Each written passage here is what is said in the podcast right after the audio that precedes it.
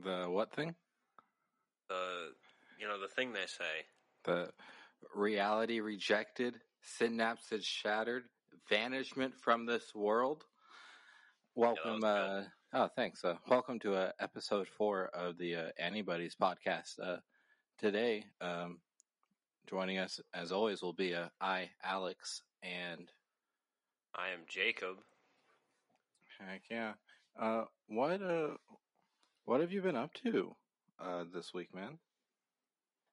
Well, first we should tell them what we're do- what we're covering this week, which is uh, going to be love, cringe, and other delusions. Whoa, Uh, whoa, whoa, whoa, whoa, whoa! Or its Japanese name.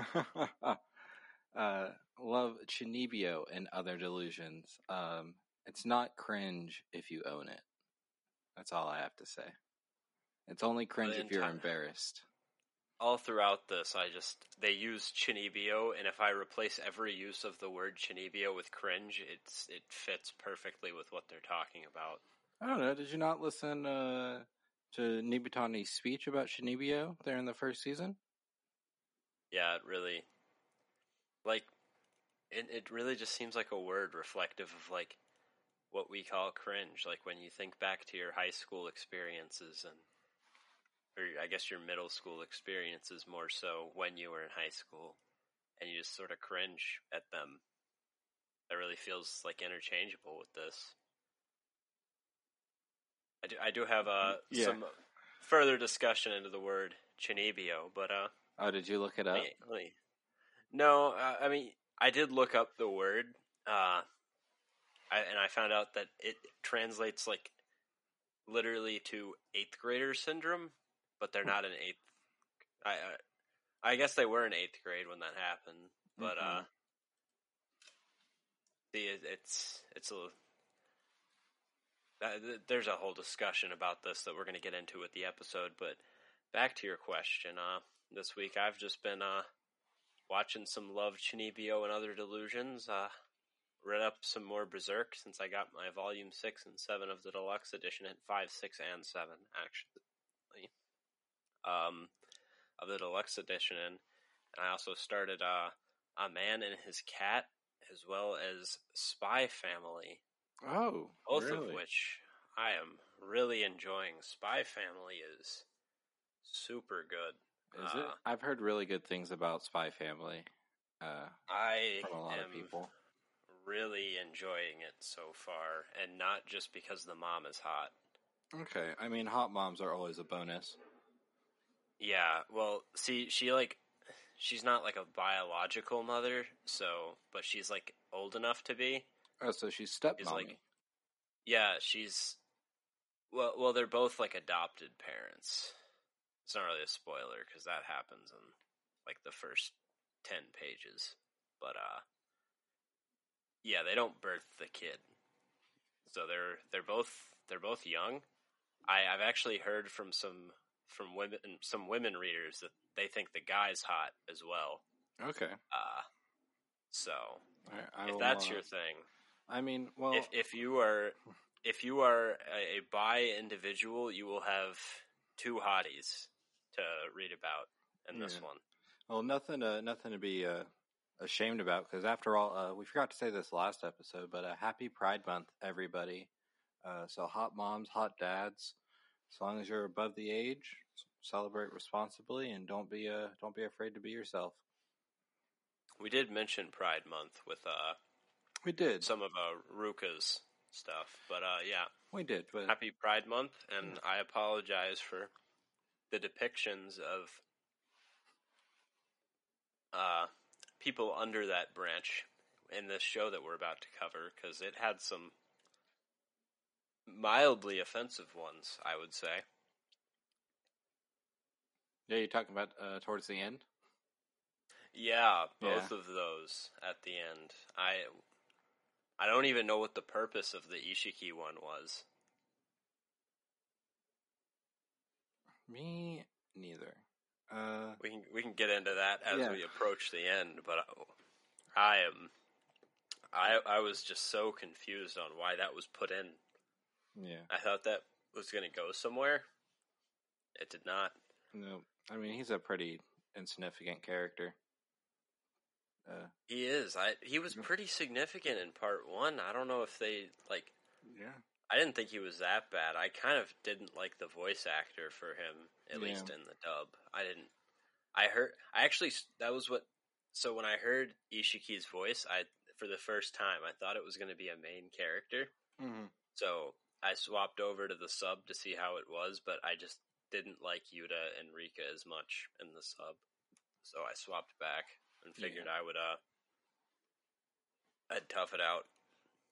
And, you know, he wasn't that significant. His voice kinda grows on you. So Yeah. But uh yeah, what have you been up to this week? Uh uh, other than watching uh, Love Chunibyo and Other Delusions as well, um, I caught up on pretty much most of my weekly shonen that I've been uh, reading.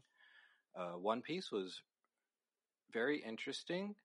Um, I have some questions about how a message was delivered because I'm pretty sure it happened in a way that I wasn't expecting. So I was a big fan of that. And Black Clover really blew me uh, blew me away this week. I was just really just really proud to watch uh, Noelle uh, Noelle grow so much as she has, and it just really makes me like miss the anime for Black Clover because it just it's it's a dumb fun shonen, but um, as I was, Did they discontinue as, the anime for it. Yeah, they canceled the anime earlier this year. Uh, they're gonna have a movie, but I just really get a reboot.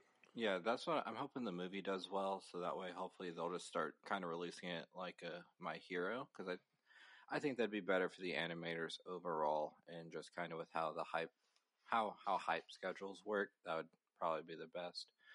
But uh, yeah, kind of like how this show does. Black Clover's made me cry a couple times. Not a, not afraid to uh, to say that live. Um, now, then, did season two make you cry? Uh, actually, yeah, I did cry. Uh, oh, yeah, I did. Uh, was it, it was, the last episode? It uh, the first time I watched it, yeah. okay. Uh, but no, this time it was. Uh, I actually have it in my notes. Uh, but we'll discuss the episode as well. But it was uh, it was a thing with Kumin. She is so good. I I love her. She is uh she is very precious.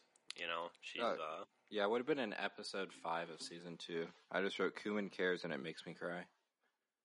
Oh, he does care. Does get her own little like arc of uh napping stuff. That was pretty cool. Yeah, yeah. But um, all right. Well, are you ready to dive in? Dive into some uh, some Chunibyo? I'm I'm You're as ready as I'm gonna get. Yeah, I guess it's time to vanish into this world and uh, talk about these. Well, before we talk about the about the OPs, uh, did you have any prior experience with the show? Uh, none at all. The only the closest thing I had to experience was I had seen the little the little GIF of Rika doing the little oh the little, little finger, finger circle.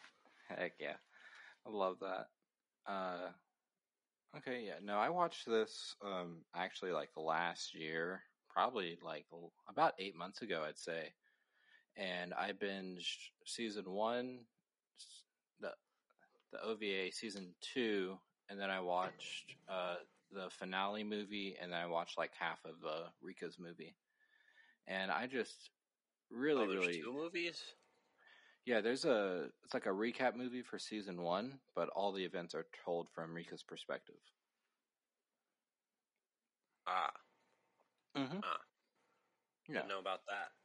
Yeah, and I just I don't know if I am just uh if I'm just envious of their ability to LARP so freely in the real world, or just how, just like to me, how pure, pure and cute a lot of the relationships are, like the main ones. But this show just like really touched me, so I wanted to. uh I figured it'd be a nice change of pace from the first couple shows that we've watched so far. They do have just so much less shame than I could ever hope to to like that level of just shamelessness. I don't think I could ever attain that. Yeah. I mean, I have, but only if I've been like pretty drunk. To be Oh, honest, Well, you know Yeah. that doesn't count. yeah, yeah, but no, just walking down the street, busting out into my OC. I wish, maybe one day it'll be me. But uh, Yeah, maybe one day you can pick up an eye patch and a colored contacts lens. You know, uh, actually, around the time I was in eighth grade, I uh, I did actually try to put like colored contacts in, but I could only get like one of them in, and it took me like twenty five minutes. So I just uh, decided I would just go with my regular old eyes. My eyes. But yeah. Uh, so, what'd you uh, well, season one of uh, Love Chunibyo and uh, uh, Other Delusions uh, came out in October 4th by in 2012 and it was done by uh, Kyo, KyoAni. Um, Jacob, are you familiar with KyoAni at all? Uh, the is that is that a studio or a person? It's a it's a studio, uh, Kyoto Animation. Oh, that's the you. You told me this is the one that made uh K-On, which I have not actually seen.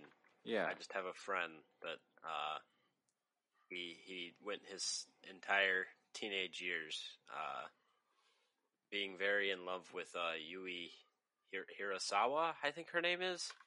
Let me double check that. Yui, yeah, Yui Hirasawa, the the little guitar girl, the main character. yeah. He he has really liked her his whole life.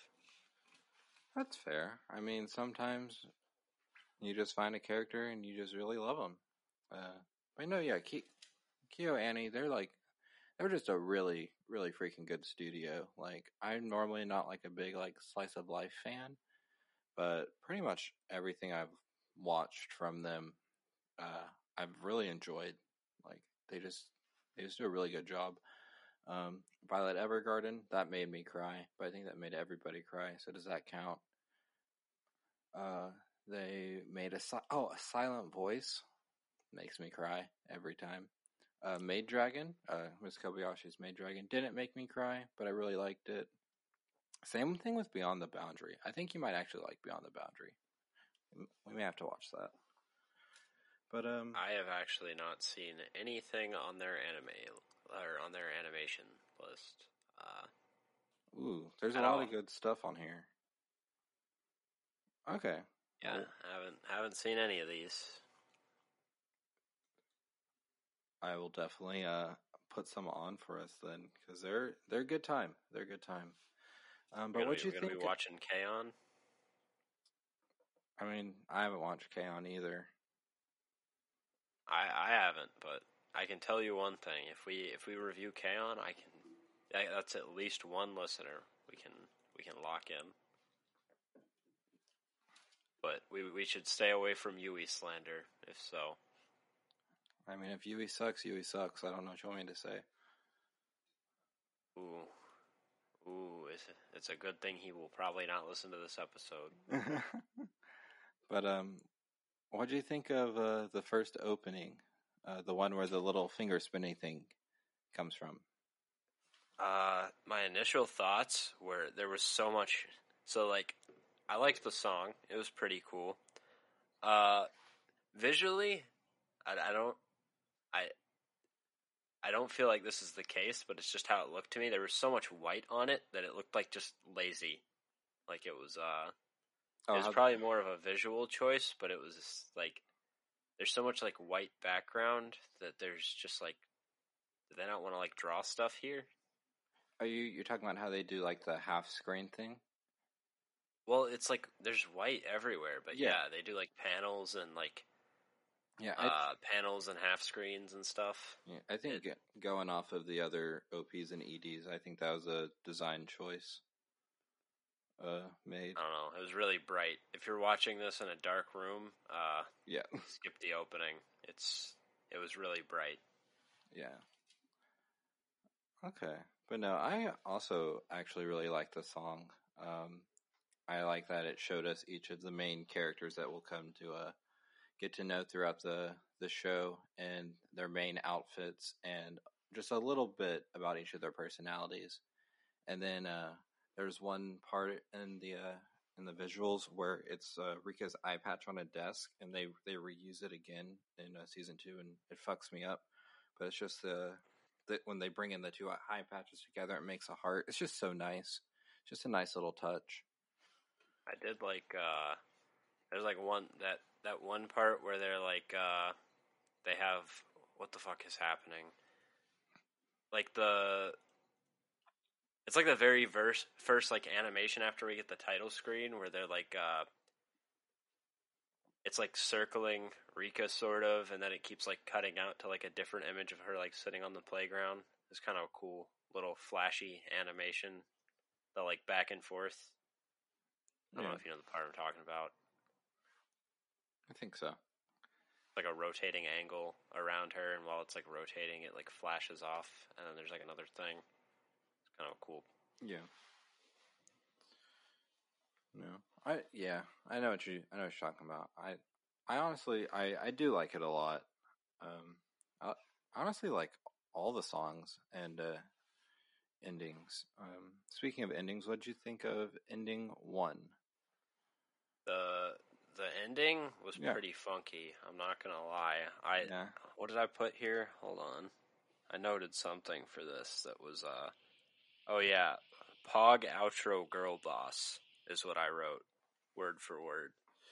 Cuz like, you know, they just they all seemed so powerful in They the did. outro. yeah, yeah. I like uh, I like that we get the characters' eyes and their names flashed at the um at the start, and then I also I I like that we get a nice uh image of all the club members just kind of like being them and like owning it. And then I also liked Rika's outfit. So Yeah, that does seem to be a, a big a big theme throughout the the the anime is they're just they're all owning who they are. yeah, no matter how no matter how cringe or like uh unacceptable it might be they are they are owning that or at least not uh, not all of them. Most of them are. Yeah. yuta and shinka are kind of uh there there to give us the comparison yeah, they're not owning it most of the time. well yuta kind of owns it in in season two. He, Well, yeah, he gets more into it. I don't think i don't think shinka ever really gets into it unless it's for her own personal gain unless it's for her own gain or her secret love interest. um, You know, I I was hoping we'd get more on that. yeah. The Maybe, I mean, there's apparently like a bunch of short episodes that I didn't watch, so maybe they're in that or in the novels. Maybe I should read the novels. for sure Yeah. that. Uh, What'd you think of uh, OP two? Excuse me. Sorry. um, OP two, I really liked visually. Uh, so we're a little. It's actually a little backwards. The song wasn't terrible, but I was not the biggest fan of it. I thought the visuals were really cool though. Yeah. Uh, so it's kind of like backwards thing, like the sort of like 3D effects in it and stuff. It's uh, pretty cool. yeah. I like hate the song. I just No. I uh, I like how it opens up uh, again, like introducing the characters. I don't know why. I just really love that whenever they do that in openings or endings, and uh, they're each oh have like on that on that topic. Have you seen uh Durarara? Yes. Yeah, the intro for that is Hmm. like that. That is one of my favorite intros in any anime, just because of the way they like introduce everyone, and also, and uh, this is like a little off topic, but in season two, the way that they sort of like work the recap uh into like the characters and like it's like visually animated in there with their like shit that they've already done in the intro. It's pretty cool Yeah. but so yeah, it is. It is generally nice when they do the little intro thing, as long as it's not like stupid. I'm uh, actually really excited for us to watch uh, one of these upcoming shows. I think uh, I I think you'll really like the opening for it a lot. Oh, Uh, don't tell me it's Monster Musume. No, I've already showed you that opening, and I know I know your opinions. Ah, Yes. Um, but yeah, and then I like that it's like a little battle with uh, Sophia or Sophie, um, as well, and it ends with them like kind of being in the classroom. I thought that was cute, and then I don't really have too much to say about the uh, the last ending. yeah, that one was kind of just. Eh. I mean, I thought it was cool how they like, like the the beginning of it was cool where they did like the vanishment from this world, but I was pretty indifferent about the the rest of the visuals and the the song. Yeah, I kind of just like that it's called Vanishment from This World because they actually say that in the show. They they do say that Like- many times. Actually, that's one thing that I was. Why does they sometimes? So every time in the sub, it just says "vanishment from this world," but then in the dub, like, cause I I- I'm reading, like, I have the subtitles on, so I can still read them because I Mhm. want to know, like, the. Sometimes there is shit that's like on the. Point being, uh, sometimes they like they always say "vanishment from this world" in the sub, but then on the dub, sometimes they say "be banished from this world" instead, and why? You'd probably need to ask the uh, translators or the uh, voice actors for that one. Very directors. that was that sat with me every time they said it. Yeah. Uh, but uh, yeah, that's all I have to say about that. Well, fair enough. Well, I also don't really have too much more to say. So I guess it's time to jump into this. What do uh So uh we start off and we get to learn a little bit about what Chunibyo is, um, which I thought was a very good way because I clearly had no idea what it was uh, the first time uh, going into it. I Yeah. thought Chunibyo was the. I thought that was like Rika's name.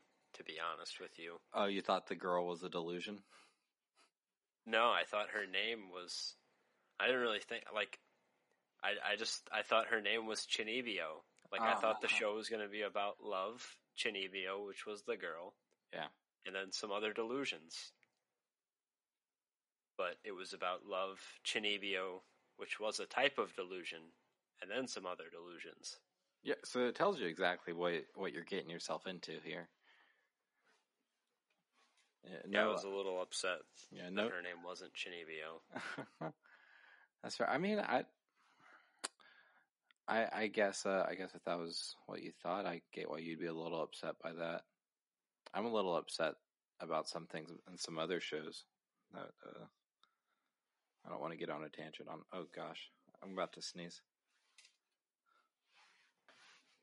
Um, but we meet Yuta Togashi, who uh is uh recovering from his previous bat of Chunibyo in middle school and has decided that he wants a fresher start in high school. When one evening he meets a girl who is climbing down from her above apartment and lands and asks him if he saw it or wants to see it. What was the exact question? I think she asked if she wanted if he wanted to see her magic. Yeah. And can I, I absolute queen shit on her part to take this sort of initiative to just like drop from the balcony. Yeah. But also, I'm, I think I know at this point we've been introduced to his Chunibyo as uh him being the Dark Flame Master, and when I saw that, I'm just like, wow, it's Kirito who's in this. He yeah. he's like he's just dressed just like him and and everything. He's got the sword and all that. It's uh Oh, when did Sword Art Online come out? um I think 2015. I don't Uh, know which of the light novels came out first though. Hmm. Oh, it was 2012. Shit. Okay, so this was before. Yeah. Or same year, actually. They both came out at the same Oh, time. was but it? yeah. Yeah, I uh, I just thought this guy was a freaking dork, and I loved it. Uh, I mean, that is a that is also true of Kirito. So Yeah. I guess same take on Yeah. that. yeah, but I mean, Kirito tries to act like he's a badass. I mean, in the video game, he is. That's fair. In the real world, he's just a cousin romanticist. Hmm. Excellent. So he's from Alabama. You know, you'd think, but it's actually just Japan. Oh, a little different. Um, God, where were we? Um, he she just dropped onto the balcony and asked if he wanted to see her magic. Uh, I don't think she showed it to him though, because Right, because he just. I think that's when the yeah I think that's when the intro starts. yeah the intro starts, and then uh, he he goes he goes to start his first day of high school. Yeah. Yeah. He like Ah. runs into her again. Mm. Oh no no no! Before they run into each other um, in the class, since he's feeling a little nervous, he takes himself outside on the uh, on the balcony and has one last go as the uh, the Dark Flame Master, and then you hiding uh, below uh, Rika actually witnesses this and is like, "Ooh, I found a new friend." So he, Yuta then goes into class where he meets Ishiki, who Well, on the way to class, he he does encounter both uh, Rika and Shinka. oh does he? Like the yeah the train ride thing, where he Oh. like he runs into Shinka because he's like distracted, and then Rika like opens the gate with her magic. Oh, yeah. Oh yeah, oh, yes. yeah. That's it's Oh, a very important moment. no, the train that's thing is because it's like, is is this girl magic? Yeah, he's like he's so impressed by her, and also he's running to Shinka, his uh, his like first baby love interest. Baby's first crush. Yeah, he's like, wow, she's she's a hot mama or something. I don't remember what he says, but I think he says like this girl's really cute. yeah, probably. That seems about right. Oh yeah, because he does Very have a crush important because apparently there is a, a Reddit army of people shipping Shinka and Yuta. I'm gonna just go ahead and get this right now. It's Rika X Yuta. That's the one. It's the one true pairing for the show. There's a, a Reddit brigade that will disagree with that. I'm sure. Uh, if they listen to this episode, you, then they should know where to find me. If they listen to the whole thing, you can come talk to me about it. You're wrong. Come on, it's clearly it's clearly Nibutani X Dekomori. We we know this. Come on, they had a whole fight over her. Uh, but you know that was was that really over just Dekomori? We we we can get in. It Let's kinda get into was. this when we when we get to that. Come on, but Let's get yeah. But uh, now we're caught up to meeting Ishiki as well. Okay. Um, gosh, I didn't write down too much what happens. I know that Ishiki does ask him to, uh, if he wants to vote on the cutest girls in the class list, and Rika does greet him in a very Chunibyo fashion, uh, right in the middle of the class. And then they go down to the uh, the nurse's office where they get to have a little chat.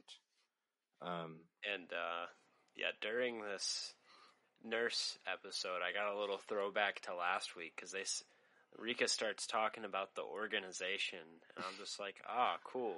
We have Lady Okabe this time. Yeah. I get, except she's not so much of a mad scientist. though.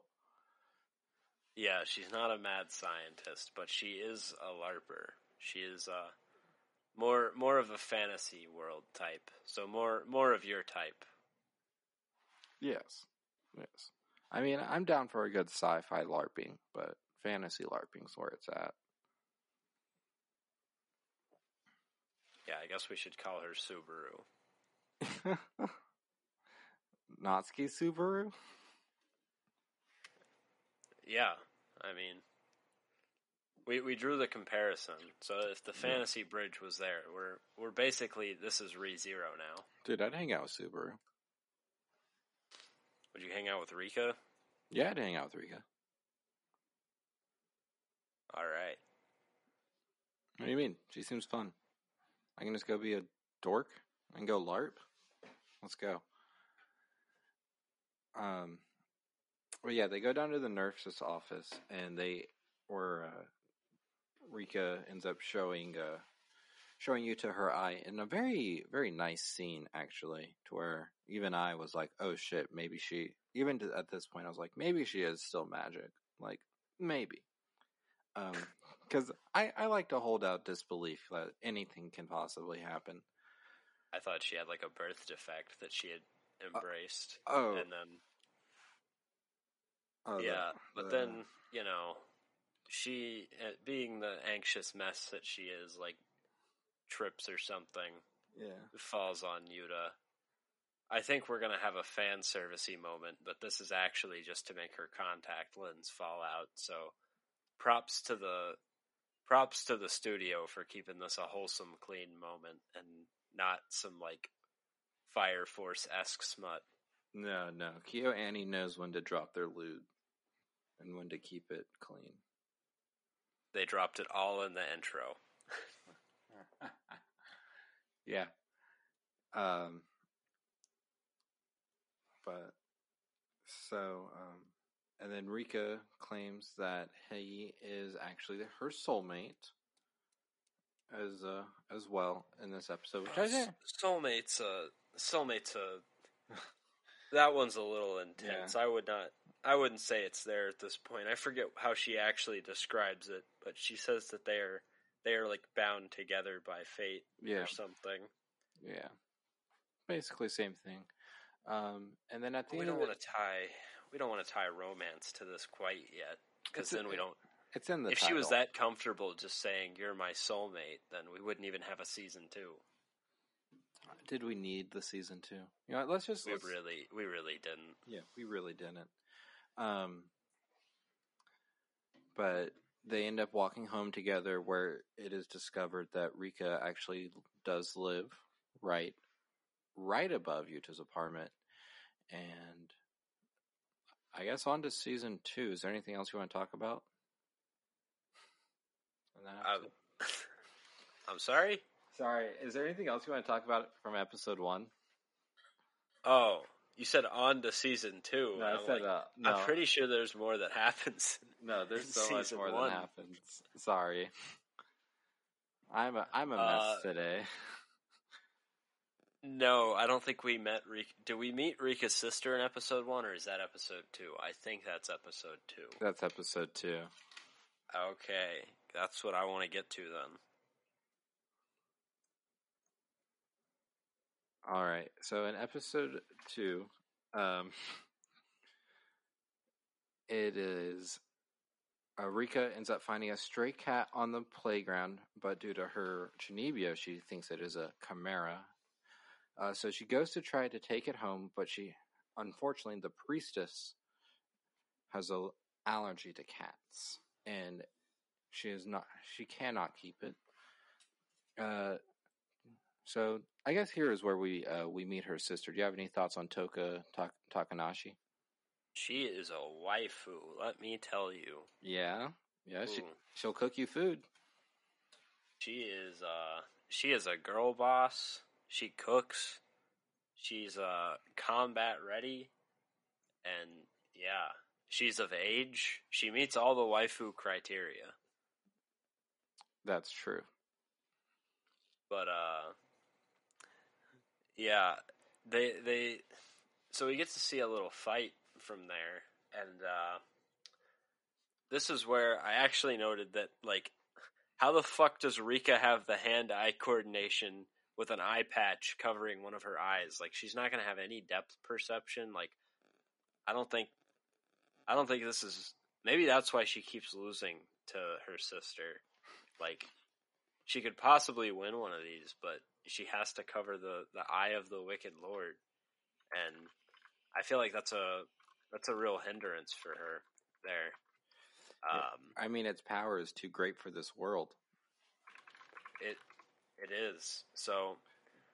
With that being stated, obviously she loses to her sister, and uh, Yuta has to watch all of this, thinking that you know, basically, uh, I don't know. I don't know what I think. I think there was a real abusive dynamic going on here.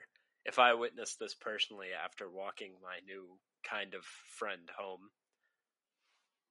Yeah. Um, but yeah, I mean, nobody actually got hurt. yeah, Yuta basically uh, has to fucking take the cat from her because for some reason Toka has recorded Yuta in his Chunibyo phase and threatens to out him because we forgot to mention this about episode one, but I guess it is a pretty important thing that uh, Yuta has transferred to an entirely new school that was like super far from his old school to completely like be free of anyone that would recognize him from his Dark Flame Master days. Uh, Yeah, because he's trying to just completely not think about any of that. Yeah, and that's all that really happens in episode two. Uh, so, like, I guess we can just progress into. I guess one. Of, I, this seems like one of your favorite characters, but uh, they go a little further. They make a little. They they make a little more friendship, and Rika somehow like Yuta needs to.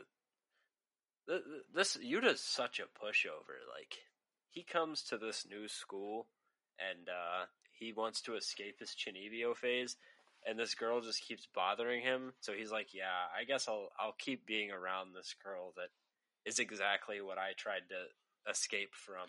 Because he didn't like- want to really escape. Come on. You know he didn't. I mean, he didn't even realize he was attracted to her until like episode nine or something. That's fair. I don't think he was thinking about that. If anything, I think I he started off just trying to help her because he knew, because he knows how it's to be that the Chunibyo kid. I don't know. I guess if it was between hanging out with Ishiki or Rika, I'd probably rather be with cringe LARP girl than fucking weird want to play guitar but don't want to learn guitar guy. So many That- things with Ishiki. He had one good moment, but it wasn't even like good for the good reasons. I cannot believe they, what they did to him in the last episode. But uh yeah, so we meet uh Rika's little underling, uh Dekomori, who is actually voiced by the same uh voice actor as um Black Star and Soul Eater. Which I love. Which I is- love Black Star. Yeah, it was really weird though. Like I I heard the voice and I'm like that's that's Black Star and I knew Black Star was voiced by a girl, so I had like no doubt about this at all. But um yeah. And also when she does like her fa- when she goes to her fantasy world in her school uniform, she also kind of looks like Maka. So there's a lot of Soul Eater in this character. Yeah, Soul Eater Like the- win. For real. I I really I watched Fire Force trying to get like all of the Soul Eater love into that, but I just can't because Fire Force is uh, like of everything that I've watched, Fire Force is ruined by fan service more than anything else I have ever seen. I agree because Uh, they do it so poorly. It's It's unnecessary. it's terrible. The time when like the girl trips and somehow her yeah, Do you remember the episode where she like trips and then she's like in a fucking pile driver position with him? Oh god. Uh, It's to, no, I I, was I stopped watching. I think after two episodes, just because it didn't draw me in. Um, oh, so you didn't even get there. no, but I've seen a lot of clips on Twitter. it is it is bad. Yeah, yeah. But uh, anyways, off topic. But back to that. Um, so they end up uh getting their little club together because Yuta's been roped into this. Uh, they get enough members or something. Oh, Cause oh no, they Yuta's, they they have to merge clubs. Yeah, they merge with Kumin. Uh, Loki, best girl of the show. She just wants to nap, and then uh, Oh, we forgot to introduce Kumin. yeah, Yeah, so in episode two, uh, the cat that Rika found was actually like uh, human, or Rika thought it might have, or Kumin thought it was fuck, her who cat. was it? Rika thought it was Kumin's cat. So they're like maybe It wasn't.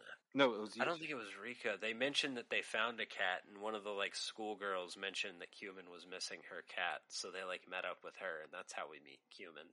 Hmm. Uh, but yeah, so they end up having this connection with her, and it turns out that Kumin is trying to get people into a napping club. So they have a, a little merger so that they can have the minimum requirement for a club, and we end up with the Far East Magical Napping Society Summer thereof, uh, which is quite a name, to be honest. Uh, Yes. Funny enough, the acronym for this is FEMNIST. Is it? It is F E M N S S T. Hmm. That's funny.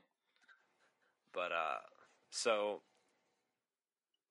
yeah, some more some more shit goes down in episode 4. Oh, don't Um, they? Uh, doesn't Dekomori bring up around Nibutani that she has a book written by the great Mori Summer? I think that's what happens in episode 4. Yeah. The um let me check my notes here. Oh, yeah, I forgot to mention there's one point in this where Yuta like literally fucking threatens Rico with a goddamn gat and I'm like, "What the fuck is this?" It's a toy Like- cat. It's a toy. It's but yeah. I mean, he holds it up to her like it's a real one. Yeah. Uh, oh, I forgot to say. So for episode three, we found out that Rika hates tom- hates tomatoes and she has Heelys. So like, oh, we found out she had Heelys in like episode 1. yeah, dude, Heelys. If you have Heelys, I just want you to know you're really cool, and I wish that I could have some fucking Heelys because Heelys are dope. The Heelys are quite important as they come back into play in episode 12, I think. Or 11. No. Wait, when do they go on the. Mm. They come back into play later, is Yeah. the point. Yes, But, Uh, uh. Anyways. So. Uh. It turns out that, uh. They get curious about why Shinka joined the club, or I guess Yuta himself gets curious because he's like, wait, this is the hottest girl in school. Why is she joining this club that I don't even want to be in? Yeah, um, like something's got to be up. So they go to the club and some shit goes down with like a summoning circle or something. It's uh kind of wild. But yeah, uh Shinka like asks Yuta on a date where um oh also uh Dekomori like shows the Mabinogion which somehow like Yuta accidentally took home. Kind of a weird way to introduce all this. But yeah, Shinka wants to like go on a date with Yuta. So they go back to Yuta's house and uh you know, things are getting a little excited. Yuta goes to make some tea for Shinka and comes or hears his room being torn the fuck apart and uh finds out that uh, Shinka is fucking looking for the Mabinogion because she had a Chunibyo phase as well, where she is the real Mori Summer. Um, The so, great Mori you know, she- Summer. the great Mori Summer, as one person will call her at least. um, but yeah, this is uh, this is intense stuff. Uh, she like burns the book. Um, Yuta like wants Shinka to reveal to Dekomori that she's Mori Summer, and Dekomori doesn't believe it. uh, which we don't really get a resolution to that in season one, so that's kind of fun, I guess. But uh, yeah. So that's kind of how that ends. So now we know why Shika is in the club, and it's kind of sad. Shinka is kind of mean. Uh, so we get into the next episode where Rika is failing classes. Uh, not good. If you've been to high school, you don't generally want to do that. Yeah, she she got especially if you're in a yeah, especially if you're in a student organization because that's the first thing to go if you're failing classes. Um, we find out that Dekomori is like the top student though, so her and Yuta are gonna help Rika, which it's kind of sad that she has to be tutored by an underclassman. But you know, um, basically Rika is untutorable though because they they can't stop fucking around, which like I never I never really failed classes, but I definitely relate to the like trying to study and just fucking around or like trying to work on a project and just fucking around because uh, school sucks. To be honest with you, it is uh really boring. Yeah, it definitely can be.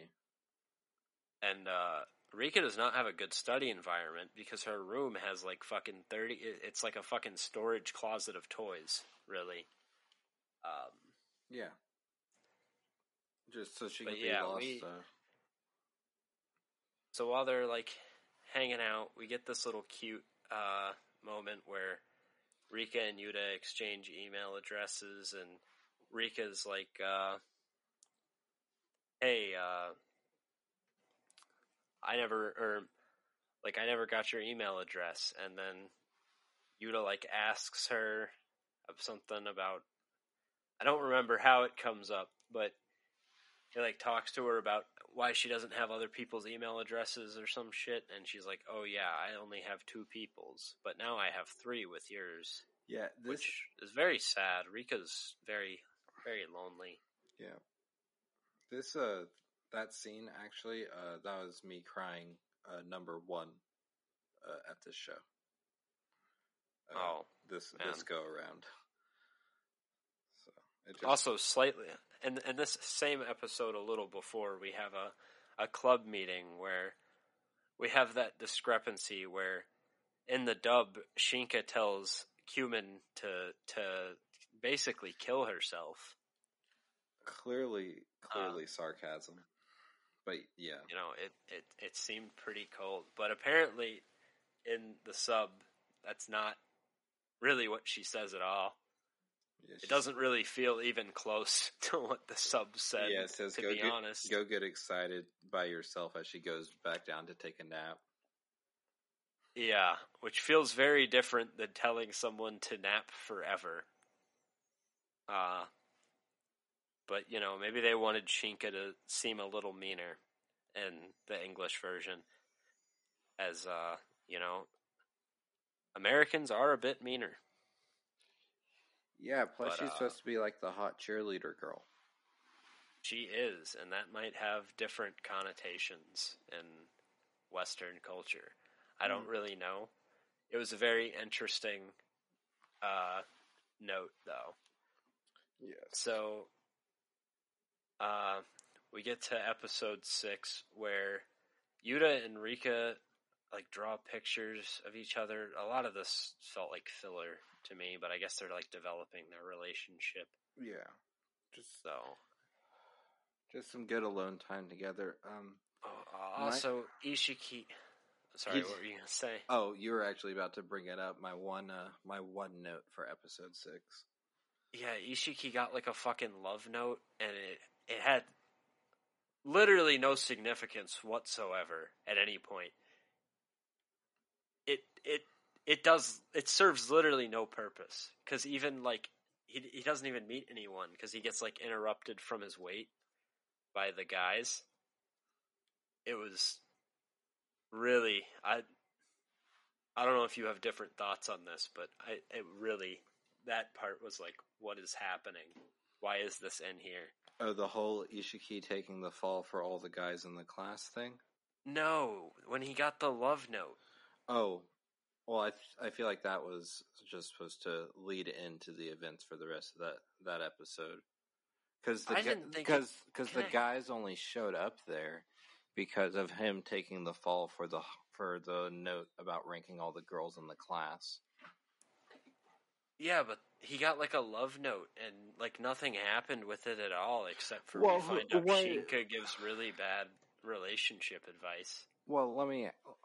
Which which self respecting person would show up to meet the person that you're interested in after finding out that low key they they might be kind of a pig? Well, we don't even know if she turned out because the guys all crowd around and fucking throw him up. I thought it was a good bro moment, but it wasn't like I I mean, the bro moment's fine. It's just like, Yeah. what is the love letter here for? the love letter was here to show that Ishiki had a shot at not being a complete degenerate. Ishiki just like you could take Ishiki out of this entire anime and nothing would change. Uh, the only thing that would change would be like seeing the dichotomy of the walk scene um, for the trip that they take later on, but that's about it. Like that scene would be a little different, I I guess, but uh, but yeah, carry on, my friend. Sorry. so basically everything that goes on here uh, is just this episode is about.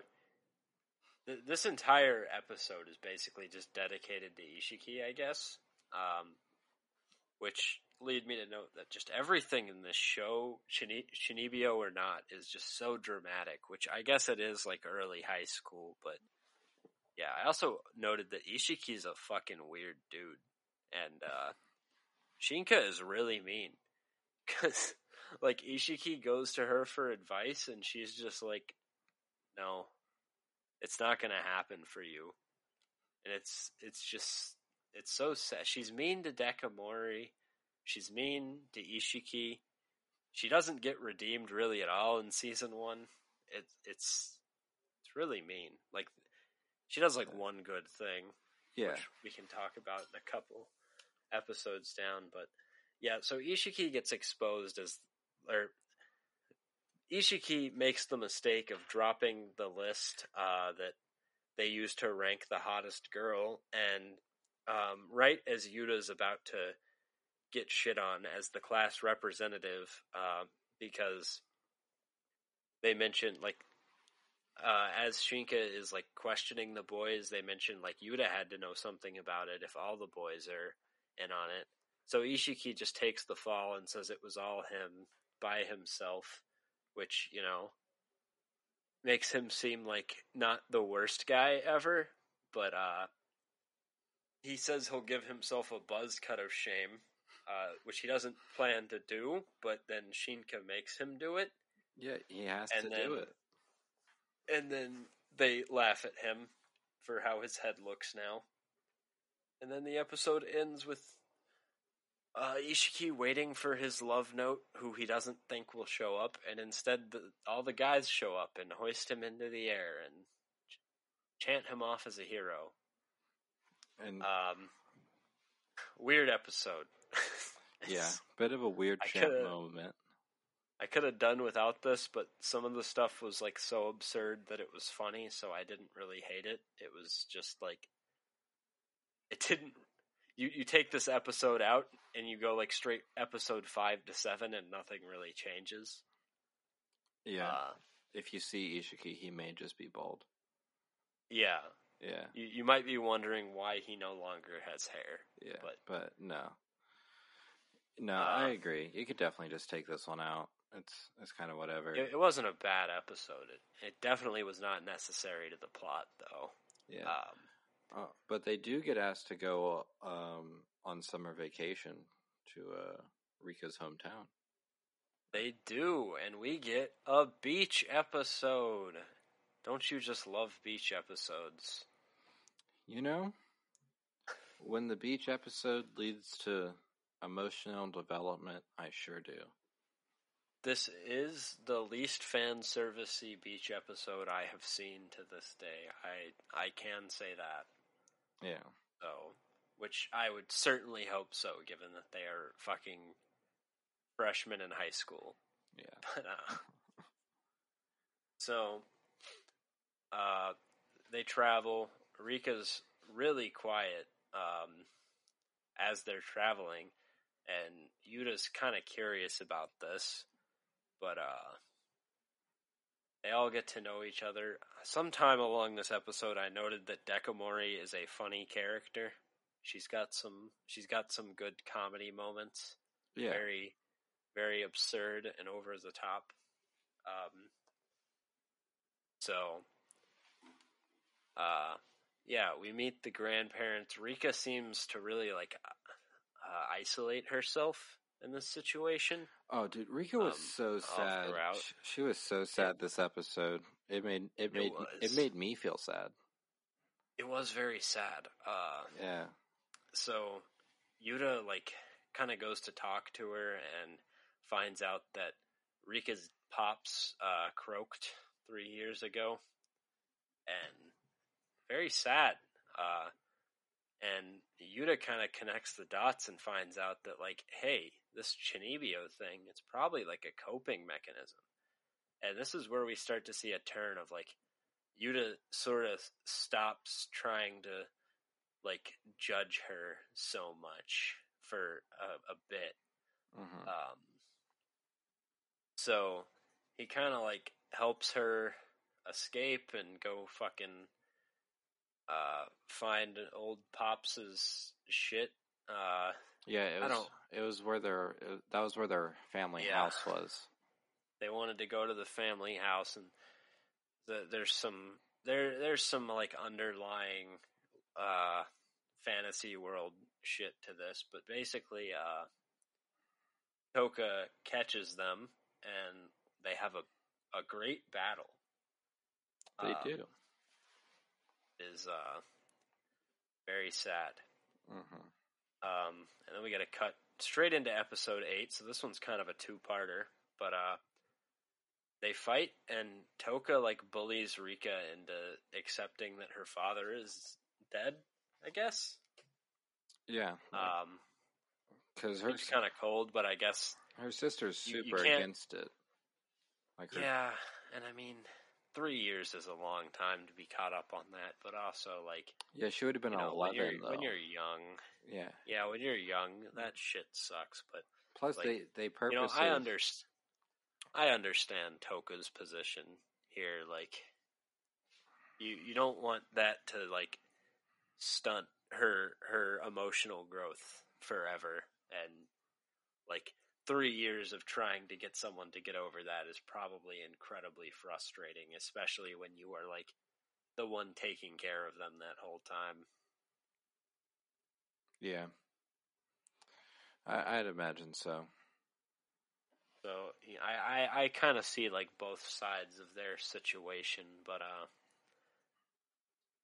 basically Rika runs home and uh, Yuta follows her, um, and he starts to sort of talk about what trauma caused his Chunibyo, and you know they kind of relate, and then you know if she they end up going home, which is crazy to me that like no one came to get them and they just let them spend the night there. But uh, we do get some some uh, I guess cute little moments here where Rika forgets her apartment key and Yuta's family's out, meaning they're gonna have a sleepover.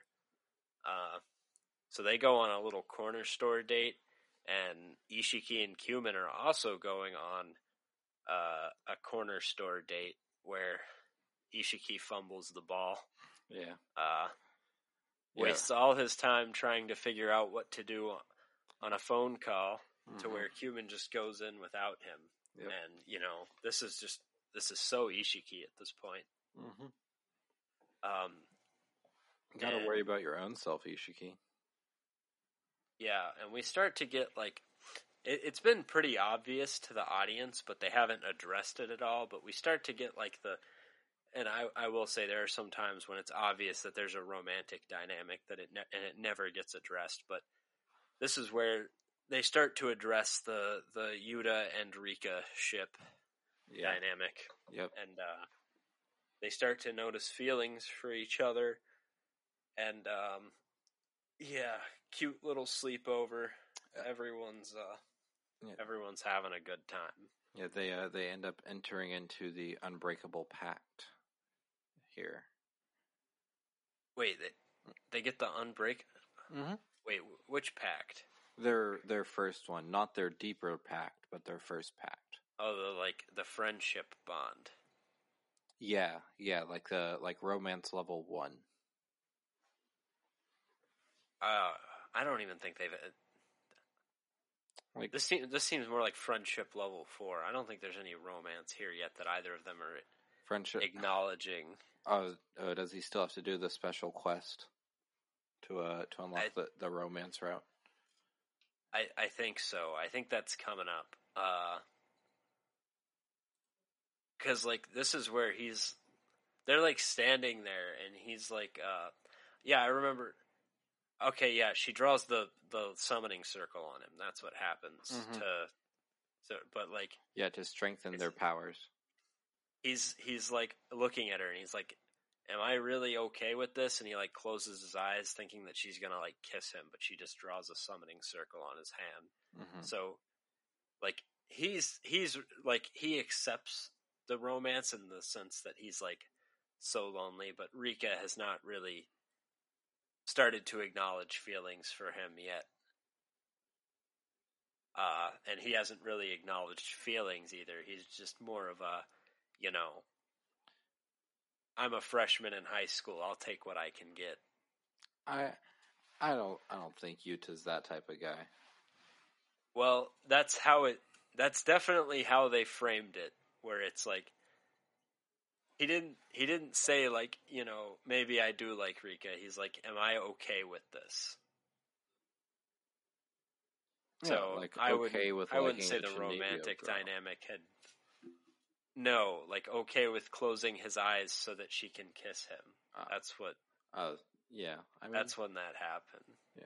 Clearly, he was. the point is it, it it does develop in the next episode because this is when uh he starts to do some like over the top bullshit or no she starts to do some over the top bullshit Yeah. uh so Shinka wants them to do some shit for a festival uh it's whatever Shinka does what Shinka does we she's not very nice, so I kind of just ignore her.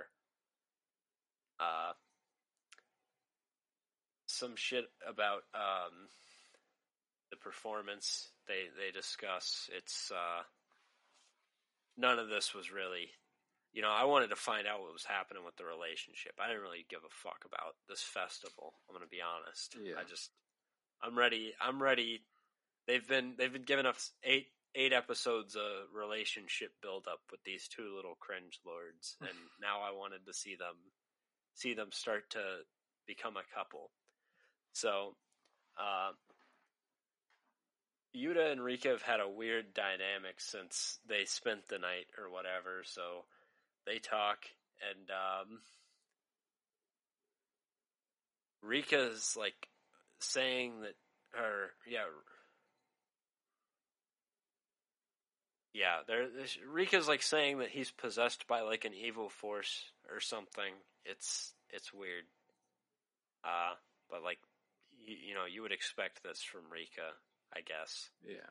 So, uh, but they want to like perform a ritual on him or something, which this is. Uh, I don't know how you felt about all this, but this seemed insane to me. Them wanting to perform the ritual to bring out the uh, the dragon from Yuta. Uh, yeah, yeah, definitely that. It seemed on brand. I, yeah, but uh, anyways, um, Shinka, being the the great Mori Summer and seeing all, has caught on to the fact that Rika is in love with Yuta, and she starts letting people know this. Um, Yeah. Shinka wants to like pressure Rika into admitting her feelings, and uh, this somehow leads to fucking Rika falling off a roof so that Yuta can save her because she's like trying to get his attention or some shit. I don't know, women women in danger syndrome type thing to like make Yuta save her and like see if he really lost. I don't know what the fuck was going on in this episode, but it ends cute. Yuta saves her. He's big hero, big hero six. Uh, yeah, but um, they st- Rika's like gradually discovering more and more of her feelings, and uh, yeah, there there's some awkwardness here as you'd expect from the little Chunibyo girl. Um, Yeah. there's there's some like interaction between Yuta and Toka at a restaurant after this. Um, and Rika's like, I think this is where Rika starts talking about going to Italy, or is that next episode? Yeah, Oh. this is where she starts talking about it in episode ten. Yeah.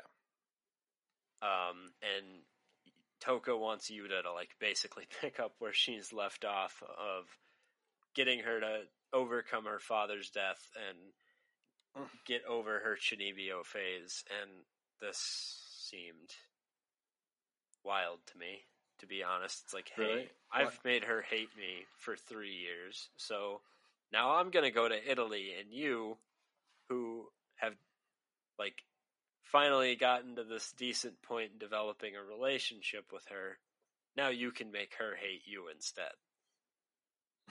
Uh so Yeah. but uh I mean, he doesn't have to make her like hate him though. He just has to I help mean, her cope with the death. whatever no, because she wants him. Like she specifically says, like you need to get her out of this Chunibyo shit. I know, It's but it. It seems pretty fucked up to ask of someone that's actually younger than Rika. yeah, like, hey, I, I you, guess you since, help her. Yeah, I guess since they're so close, that that would be why.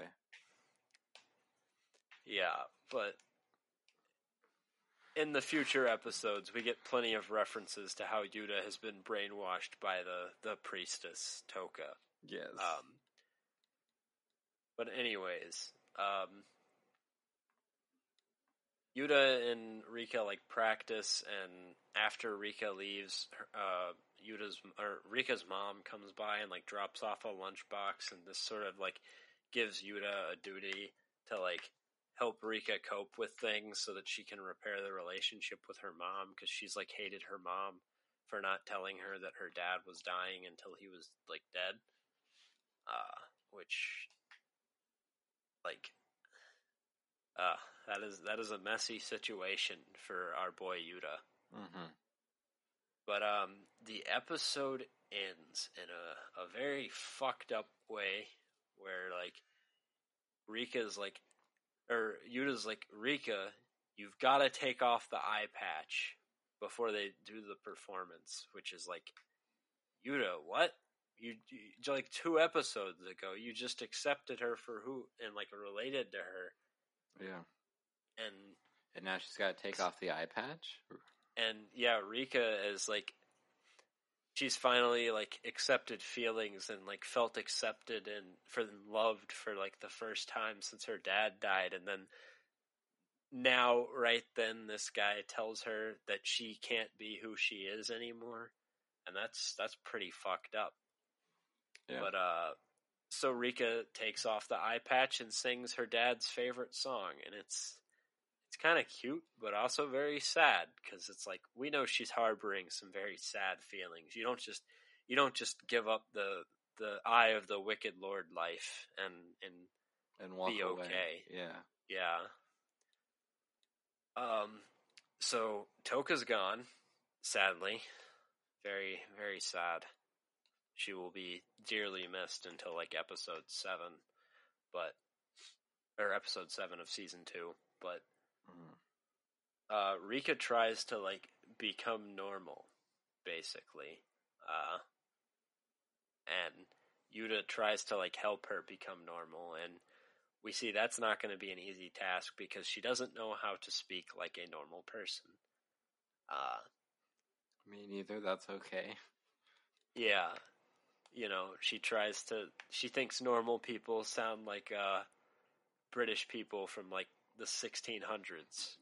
Oh, we did. Um, we didn't even mention her trying to act like a French, a French lady whenever they're trying to set up the club. Oh, that was that part made me cringe so hard. I Really? think I just erased it from my memory. yeah, the the teacher accent handled was so bad.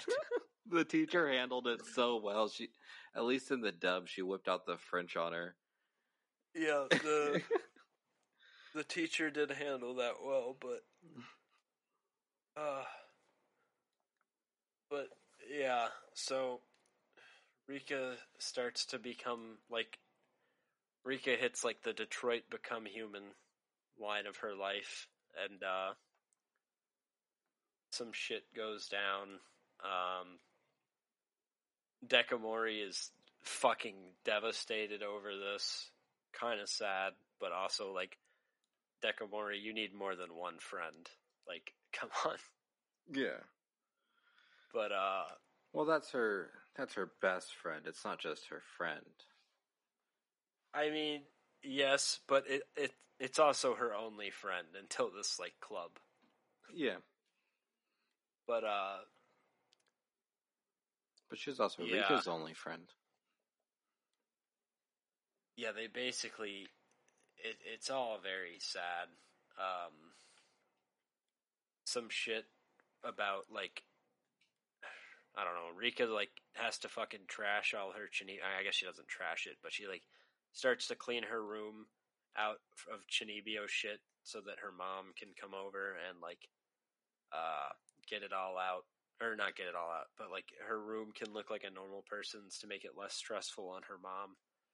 Um, and then Rika goes off on a train to visit her dad's grave and like lets Yuta know like don't worry, I'll be back. But uh she's not coming back. Uh She took a one-way train Yuta going and- anywhere. yeah. Uh Yuta and Dekomori have a very like sad argument. Uh it's pretty pretty dark actually, but like Yuta like fucking goes off on poor little Dekomori. Um and it's it's sad. But yeah. So then that's when uh we find out Rika's not coming back. Um uh Dekomori is also done with her Chunibyo shit at the moment and everything's like we we get this really sad like feeling like oh no everything like we we know they're not going to end it like this but it, it's still very sad to see where they're going with this. They they like start to ditch all the Chunibyo shit. Everything seems like they're going back to normal. But obviously like you know they're not going to end it like this. Yeah. so if episode, Rika oh, I was gonna say if, what? if episode seven was was like kind of sad, this was like spamming F in the chat, big sad. well you said 5 was the one that made you cry where like Rika was oh, I cried multiple times. super lonely. I that's that's fair. Yeah, But um so but yeah, this was also a big, big moment. I did. I teared up here as well. yeah, it was uh it was uh it was pretty powerful overall cuz like Yuta realizes, "Oh shit, she's not coming back. I've got to go get her." So he tries to take a train. The trains aren't running, so he fucking like yoinks Isshiki's bike and uh just rides out there and um he shows up and fucking grandpa wants to like shoot him or some shit. Uh it was it was uh this was Gonna honestly say like it's kind of fucked up that this Gramps might like I was like are they he's not gonna shoot Yuta right because like he mentioned the shotgun once and I'm like huh And then he like mentions the gun again. I'm like, is is Yuta gonna get shot? but uh, he gets Rika. They jump from the roof to escape Rika, who for some reason can't just jump from the roof or just doesn't care enough to. And then they escape. There's like a cop there, but Isshiki and Shinka like fakes a sexual assault from Isshiki to distract the police, and Isshiki runs from the cop, which seems like a really fucking bad idea because now they're they're both going to have to deal with that, and also he's running from a cop for something that he actually didn't do. I, I know this is like Japan, so but like, don't run from the police. Yeah, That's yeah, that's not a good idea. not recommended. Definitely not in this country. No. But uh, Um, but real quick before you uh carry on, um, on uh Yuta's way up there to pick up Rika, um, we got to see Dekomori without her pigtails. Um, that was cursed. Uh, oh yeah, that wasn't great. yeah, that was real. That was real cursed. And um, Kumin, uh, her being I the wicked, I of the wicked lord, uh, the second. What a what oh a, yeah. what a real one, dude. What a real one. I'm gonna be honest. I kind of hated that. Like What? I appreciated the sentiment. I From loved that. Oh, I'm like- loved it. I'm like, this is this is so dumb. It uh, it's mm, it's beautiful because you know she's really just kind of been there sleeping the whole time, occasionally getting in on the banter, but it's really just been her and Chimera hanging out, napping in the background. So was resting for her For- transformation. yeah, she was it was a simple hibernation before she reached her final form. But uh, yeah. So they they break out. Uh, they're going off on a bike ride. Um, they go to the invisible visible boundary line.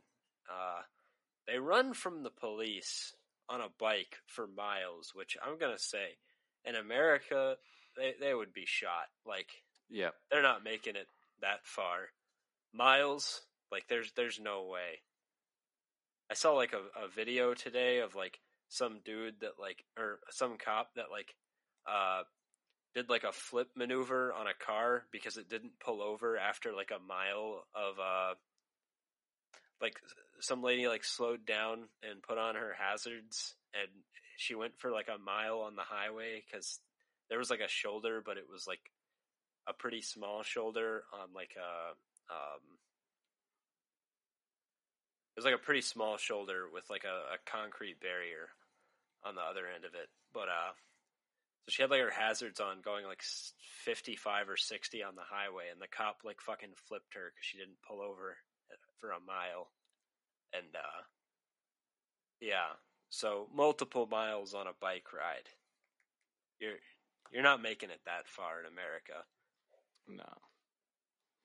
but uh yeah but you know they make it to the invisible boundary line thankfully unharmed by the the police. And you know good for them. We get this cute little ending of part 1 or a season 1 I should say. It was uh it was cute. We get a nice little ending. Oh, I would not have minded if it had ended right there. But did it Yeah. end right there? No, but I I also liked it. I liked the, that whole little scene with them looking out over the river. It was it was just good. Um, I would highly recommend watching season one, um, and then kind of stopping right there. Um, Now, I, I, I do want to I want to say real quick. I think if you watch the movie, you're going to have to power through season two. And I've I haven't seen the movie myself, but I've heard it's pretty good. I mean, so if you do want to watch the movie, I'd say probably just tough it out for season two. yeah, I I mean I know I'm saying like season two is like not great, but I still like enjoyed my time watching season two. But I I I do really like the characters, so Is Watch season two. episode like five through ten were so dreadful. I didn't really mind one through four that much. Uh, yeah. 10 and 12 or 11 and 12 weren't that bad, but 5 through 10 felt like the longest shit where just nothing was happening that mattered. Uh, so let's jump into that and find out some reasons why uh, this. There'd probably be a lot less discussion on this one because, to be honest, uh, a lot of this is forgettable.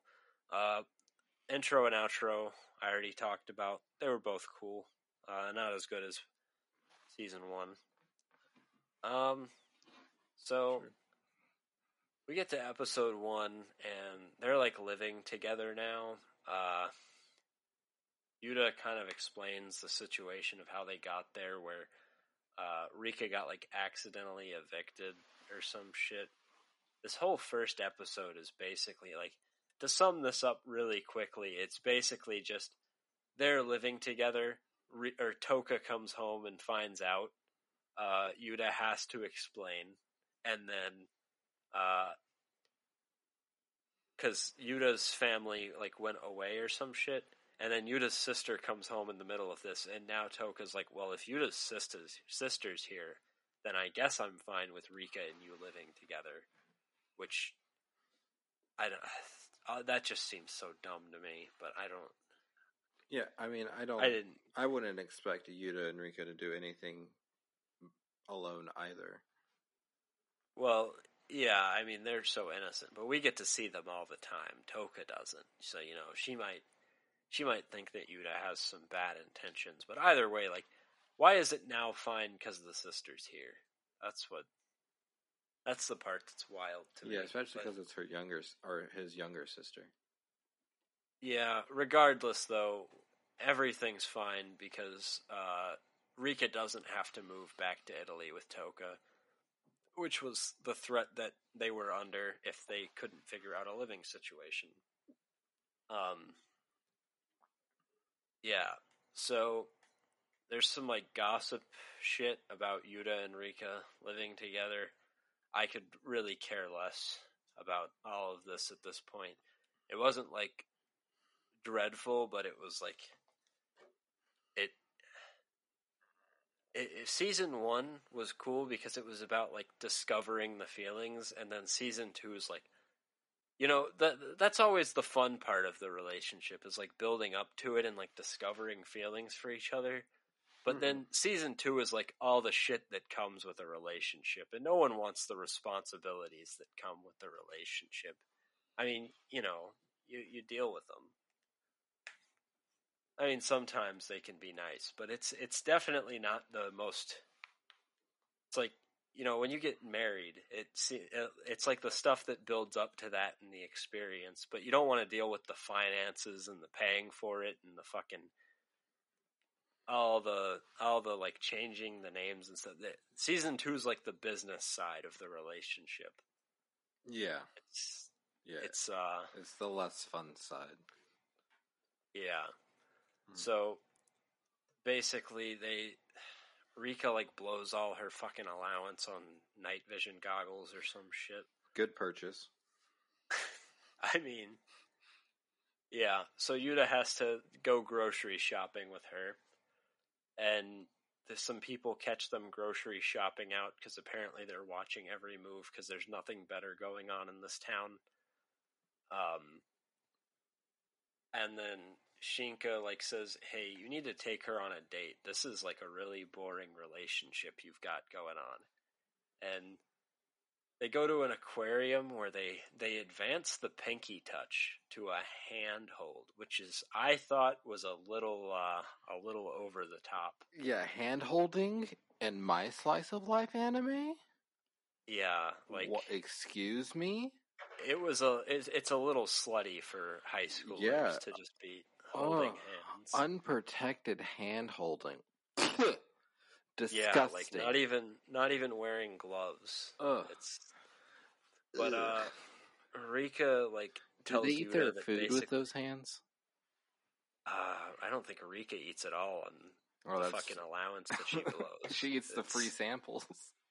She does. She does go in on the free samples, but uh, so Rika basically like says, "Hey, I don't have any fucking idea what we're supposed to be doing," and Yuta's like, it doesn't matter what other people think because we'll just do our relationship our own way. That's we are not. Uh, our contract is not limited to the fucking mundane or something. Um, Yeah, this is not a this like isn't a contract of the mundane. This is a contract that only the strongest eye of the wicked lord can uh yeah. un, like handle. Uh, And then end of episode two, we meet we meet this absolute queen. I know you love her. Uh, Sh- Shichimiya comes down that rope and asks Rika if she wants to see her magic. and what a good What callback. A fucking what a fucking moment! Uh, And I was so hyped here. I'm like, yes, lesbian love affair. Let's go. It it was not anywhere near that exciting. no, I was it'd probably I was better so it was. disappointed. I was so disappointed at where this went. But uh episode 3, we get about as close to a fan servicey moment as we're going to get. But this one actually has a purpose, so it's not actual fan service and it's not overly sexualized. It's just Rika uh, in Yuta's dreams making a mildly sexual advance. which is normal Where- for these for a guy or girl in this situation or whomever. Yeah, Yeah. but everything goes downhill from this episode. I'm Yeah. going to be honest. We get like a fucking Rika and Yuta make a bet over a test where Yuta loses, so he has to dress up as a magical girl, and like you know, femboy Yuta was is kind of pog, but like, what is this adding to the story at this point? Uh, absolutely nothing. No, but oh, that was so cute, and they got kumin in on it too. Let's go. Yeah, it was. Yeah, but uh, Rika and Shichimiya have like a battle or something, and Yuta interrupts it and is like, "Hey, Shichimiya is my old buddy." Uh, I think Yuta like has to walk Shichimiya home for some. I don't. Did they say why? Because Like someone asked him to, and he just couldn't say no. because she lives because she lives in Rika's old apartment. No, he didn't know that until because remember he got there and he was like, "Wait, this is where you live," and then he was like surprised that it was his place. But like, they didn't explain why he had the obligation to do that instead of spend time with Rika, or why the fuck she. I guess she just moved there, so she didn't know how to get home. But like, Yeah, I don't know. She had the directions to get home, obviously, because he didn't know that she was going to his apartment. Is it was dumb. Whatever. I guess you know if I, I guess it's right for a woman to be scared in unfamiliar grounds going home the first time. But uh, anyways, so they go home, and again, Yuta is surprised that we, we really get a full throwback to season one where he walks Rika home, but he walks Shichimiya home and is surprised that it is Rika's old apartment that she moved into. Rika comes home later and is surprised that Shichimiya is like over for dinner. Um, and then Rika gets jealous because Shichimiya is making some advances on on her man, and they they touch noses which is more than Rika and Yuta have done. They've only held hands. hold on, but is touching noses further than holding hands? Unprotected hand holding? Uh, next time we're together, I'm going to ask you if you want to hold my hand or touch noses, and I guarantee you, you'll you'll you're probably going to want to hold my hand because it's probably uh, less intimate. Hmm. Fair enough. Yeah, that's like, yeah, I. They used to have us like hold hands in fucking like kindergarten and shit. They never made me touch anyone's nose with my nose. That's fair. I guess that would be a no-no square activity. That is pretty close to someone's face. That is I mean, the nose That is uh, one. Yeah, the nose That is is on one. the st- face. that is one stumble away from kissing. So you know, like Naruto and Sasuke. Yeah, you just you you you bend the chin a little bit, and you're you're touching lips right there. That's fair. Uh, but now Yuta has entered into another contract, which Yuta really needs to. Yuta needs a fucking lawyer for all these contracts that he's about to be making. To be honest, but he enters into another contract where he will never go near another woman, which I don't really. That's so non-specific, and like, what what does that even like encompass really? and uh, everything's really just downhill from here. Uh, Shinka, th- this actually episode four was kind of funny because Yeah. Shinka gets fucking got, but uh, oh, that was so good. Shinka runs for president and uh, student council president, not president of Japan. hmm But uh, Dekomori becomes her little underling for this, uh, borrowed from Rika, and basically helps her. And it's looking real good. Like Shinka's gonna win this thing, uh, and Shinka gets so grateful for Dekomori because she's been so nice that she puts on her Mori Summer cosplay just for Dekomori because she she knows that she wants she she knows that Dekomori really wants to meet the real Mori Summer. Uh, and you know this seems like cute and wholesome at the time it happens. Like Dekomori like cries and takes a picture and is like so happy, and then they go to the election uh, where they're like giving their final speeches, and Dekomori just outs this bitch, reads from the Mabinogion, puts up a picture of her in her Mori Summer cosplay, and like, Jesus fuck, this seemed so like I all that hate I had for Shinka just got erased and went to Dekomori for this because this was so fucking mean. She Like- meant it out of the goodness of her heart, though. No, she didn't. She meant it as like a fucking Dekomori. She meant it as like a fucking expose to prove that Shinka wasn't the real Mori Summer because she knew that she'd fucking get upset when she heard the words of the Mabinogion. This Yeah. was so ill intentioned. No, it was it was well intentioned. What do you mean? This was horrible. This is like this is this is when your larping is taken too far. Like I like when you larp you have to suspend disbelief. This is this is just completely immersing yourself in another world. yeah, which Dekomori like- definitely has done. Yeah, but th- this is too far. Yeah, she she she, uh, she does not know how to turn it off at all. no one no one deserves this. Yeah, I I genuinely don't think she meant it poorly. She got mad because she believed that you know Nibutani was the real Mori Summer after the I mean, cosplay, but only the fake Mori. Dekomori Only the f- Dekomori is a liar, but if you can trust what she says, I trust her when it comes to Mori thought- Summer or her master, uh, I, the Wicked Lord. Well, then she said herself that she never trusted that she was the real Mori Summer, and this was all just to out her. I might have missed that. That was like you you have to make the decision on if she's just like lying or but like if if she really thought she was the real Mori Summer, then I feel like she would have respected her wishes not to out her in public.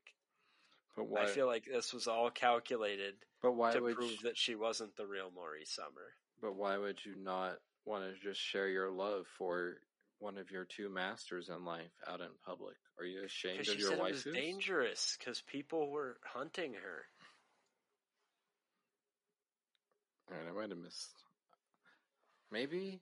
You know, I can't blame you for spacing out during Yeah. th- these episodes. I'm gonna be honest. Yeah. Uh, Maybe I should have taken better notes. but uh, anyways, Um, This is why I should some other the shit. Some other shit happens here. We get into. I'm gonna power through this because we're running pretty long, and this is uh. There's not a lot of exciting stuff here. We get a cool napping competition. Though, Oh yeah, can we talk about that real fast? That was Yeah, that was lit. they've got they've got like budget cuts or some shit, and the, Mhm. co- the the club's gonna get disbanded if it's not doing anything like that matters. So they get to have a napping competition, and like it's like yes, this is Kumin's moment. She has been our our sweet little innocent, our the the Mayuri of this show, and it's it's like this is her moment to shine, and it's it's so cute. They and like you know Rika as a being the little dumbass that she is, like bets the whole fucking organization will disband over this if they lose. yeah. Uh, despite not being nearly as experienced in the napping. So Kumin puts them through napping boot camp, uh, being the master that she is. Um, and they all get like way too much sleep the night before, which is a really bad idea. Um, but you know, They- Kumin carries it, and the they the other team FFs. Uh, yeah, she so- she slept through them getting the trophy. yeah, she they they did not stand a chance. No. Kumin re- Uh. Kumin really put the team on her back. it was it was good. And then we jump ahead and some shit goes on. They're visiting like an island. Is this the field trip? I think this is the field trip, right? Yeah, this is the field trip where uh so th- there's a a lot of this is not great. Um but they go out uh there's like yeah, a yeah, why can't the they use their cell phones on the field trip? I don't fucking know, man. It's high school was dumb. I'm not going to question that. They had a lot of stupid fucking policies, especially if this is 2014 like around then. I know they've gotten more lax since then. Yeah. Uh but like like I remember from the time like when you, when you graduated, they would almost confiscate your phone anytime it was out, but like when I graduated by that time, it was like, you know, half your classes they did not care if you were on your phone the whole class. So, Really? you know, yeah, is like and I feel I feel like now every class is like that probably. That's actually pretty pretty smart on on their end. Yeah, it's but uh since this is like 2014 and the light novels were written before that, there- there'd probably be like a no phone policy or some dumb shit. Uh but anyways, so there's some uh there's some pretty I want to be honest, just boring shit that goes on here with some cute moments in between of Rika and Yuta. Uh, Yuta gets bullied at the the sleepover thing. It's like a spend the night class trip or some shit, and Yuta's getting bullied because he hasn't uh, kissed Rika yet. Rika like sneaks in with her night vision goggles because she's fucking Rika. Uh, she ends up like in their sleeping bag where it looks like they're gonna kiss, and then uh, some fucking dude comes in and is like all panicked and shit because he hears talking, and you know you got to be a hard ass if you're gonna take some fucking fifteen year olds on a school trip, I guess. Or sorry, they're they're seventeen now, actually. Yeah. Um, but then uh, Shinka is a little hero, sort of, and like, uh, she like creates a distraction. Uh, all in all, some shit happens. Uh, Rika kisses Yuta on the cheek, anyways, which is not quite the kiss that they were expecting, but it it was very it builds cute. up. Yeah, it was cute. And then uh, they end up like go, they they're gonna spend the whole next day together uh, to like get some real moments, which is interrupted by Shichimiya because Yuta constantly just fumbling this ball. Because of Uh, course, of course, she's there on her own school's field trip. Did she not go to the same school? No, she went to a different school. Oh, missed that. But uh, anyway, I guess that. Yeah, whatever. But uh, Yeah, she's literally the meme. Oh yeah, I have a girlfriend, but you wouldn't know her. She goes to a different school. but she's not anyone's girlfriend. I mean, she could be Isshiki's. We never see him, and I'd like to never see Shichimiya. I don't think anyone wants to date Isshiki with the way he looks now. Well, you, you don't like tan Isshiki? That it, it literally looked like he was like purple. yeah. But anyways, somehow all of this like I don't really understand the dynamic of like how you can't like uh, why I don't understand why Shichimi has planted in her head that she needs to choose between her Chunibyo or being with Yuta. It's very confusing. I don't really get this plot line, but Shichimiya is in her own world. Um, but it upsets Rika that he broke the contract of never getting close to another girl, even though Shichimiya was just giving him like a fucking arcade token. Mm-hmm. But uh, they reunite. They have like a mini date. Uh, it's not a very good one since they spent half the day being mad at each other. I've been there. Don't worry, Yuta. I have upset a girl the day that I was supposed to spend like a whole nice day with her, and uh, we've all been the there. Yeah, we've all Yeah. been there. Uh, but he gives her a nice umbrella, and she's super happy about it. Because that's like her her fictional weapon thing. Uh, now there's like some. I this is the worst fucking part of the anime for me.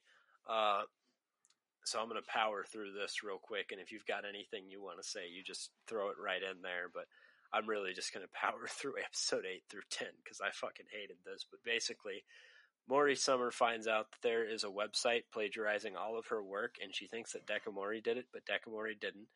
Um, so, you know, all this bullshit goes down. Um, let me make sure there's nothing that I'm missing in between here. Uh, yeah, no, this is everything. Okay, so Yuta thinks that Shinka should, or sorry, we have to meet this new girl. So there's this new girl that is fucking weird, but she's basically pretending to be Mori Summer, um, and has like basically taken uh, what's her name, fucking Dekomori hostage. Uh, but they're like, you know, they're they're falling in love because that's Dekomori's little idol, and this really pisses Shinka off for a moment, but then she's like, "Why do I care? Now this little fucker will stop leaving me alone, and I can like pawn all my Chunibyo shit off on her." But you know, I I don't really understand why she comes out of that. I guess they convince her that she should be upset about this, so they go on to uh, declare a battle. So they fight, and um, yeah, this this sucked. I mean, the visuals were really cool, but the fight was dumb. It was really weird seeing Shinka like actually larp this out Yeah. because this seemed like super out of character, but whatever. And we find out that this lady is like an actual fucking creep that only wanted Dekomori in the first place because she thought that she was like an innocent, uh, innocent little girl, and then uh, she finds out that Dekomori has already been kissed. So she's like, "Oh, well, I guess not interested anymore." Uh, weird stuff. Yeah, not not very PogChamp. Yeah, and that's our first depiction of a of a gay character, which you know at least we got one. So like representation, but also like, can we depict them a little better than that? Especially after we find out what happens in episode twelve. But I'll get to that. But uh, anyways, Yuta finds all these fucking little mementos about uh some shit.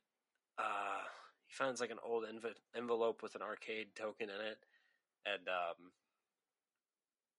some they go out to like a fucking another beach episode uh, interesting, I guess. Uh, we get like a fun little joke here uh, where Toka comes back and pretends to be a mommy, uh, a dummy mommy, if you will, but it's not actually her kid. I I got super baited by that, Yeah. to be honest. Yeah. It, it only takes like 20 seconds for them to reveal that, but in the time that they did, I had like messaged you and I'm like, oh shit, Toka's a MILF? No. And then it wasn't her kid. Oh. But uh, I'm sure if you asked her nicely, she might play a MILF for you. you know, I I am happy with her just bashing me on the head with a spoon. I would take that. All right. to be honest. But um, there's like throughout these two episodes, nine and ten, it's just Shichimiya basically fucking trying to like make sure Rika's like ready to to take her her Yuta away or some shit. Um, Shichimiya is like obsessing over Yuta, and I don't really get why Shichimiya is like this. It I- seems like really I guess she had Odd. a crush on on Yuta back in the day, but she chose. being- Yeah, she, I- she chose the magical devil that. girl life. Yeah, and I get that, and that's fine. But it's like, why? Why is she so obsessed over cucking herself here? Like she keeps, she's like begging fucking Yuta to be like, yes, tell me how much you want Rika instead of me. It's it's weird. Like I guess she wants like the assurance that it's never gonna happen, so she knows that she didn't like miss her chance. But yeah, like, but it kind of probably to her probably feels like she did miss her chance because she's seeing him be in a loving relationship and still be like Chunibyo. Yeah, but Yuta or Rika like goes off and does her own thing, and it like rains, and Rika gets a cold, and Yuta tells uh Shichimiya like, "Yeah, it's Rika, it's not you. Sorry." And she's like, "Thanks, King. At least now I know." Uh, so Yuta like has to take care of Rika now because she got a cold because her dumbass was out in the rain, and she didn't get to take her umbrella because apparently they couldn't take their umbrellas under the fucking dresses they were wearing for the Bon Festival. Um, Chimia like lets uh she lets Yuta and Shinka and Kumin and all of them know that like she is fine. She is a girl boss and she will be okay without Yuta in her in her heart. Um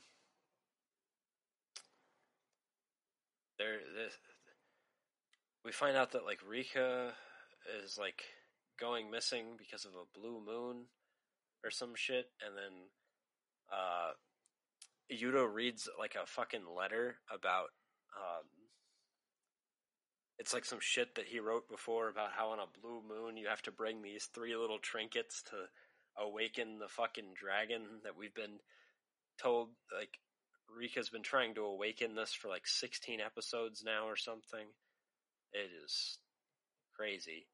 But, uh, and then we get to our final episode where, uh, Yuta has, uh, the cat's sick. That fucked with me, man. That was the saddest part of this entire show for me. Yeah. Did you thought something bad was going to happen to the cat? I mean, I, I knew he'd be okay, but like, why they gotta make the cat sick? Anyways, it's Yeah. like the second term, Rika's like neglecting Yuta or some shit as she does anytime their relationship advances in any level whatsoever. Uh, everyone's concerned that they like broke up or something. Um, and then uh, there's like a, a discussion about entering into a, a superior contract, which is is kissing, I guess. Um, we get a bathhouse thing, also weird. Uh, I didn't really understand why we were at a bathhouse for this to all happen. But uh Rika like tells them, "Hey, you have to stop the fucking dark forces from overcoming me and making me run away so that I can kiss Yuta." Um which weird, just weird, but whatever. Uh, so they they force her to stand there. Yuta shows up. She tries to run away and like fucking do her continuously repeated leg kick that like sweeps Yuta from under. Um, but he has finally learned how to jump the kick. And then he holds her shoulders down to keep her from running away, and they kiss. And, uh, yeah. The cat had six kittens. Yeah, so that's why the cat was sick. and that is Love Chunibyo and Other Delusions. Uh, Yeah. We have oh yeah, because they don't bit, so they don't because they don't kiss at the end of season two after all that. Yeah, it was uh it was something. Yeah, that's why you have to watch the movie. Um so what do you uh we- we've done a fair amount of discussion, but let, let me hear. I, I think I know the answer, but I want to hear your favorite characters and uh, your favorite moments. I think you talked a bit on the moments, but are there any you didn't get to talk about? Um.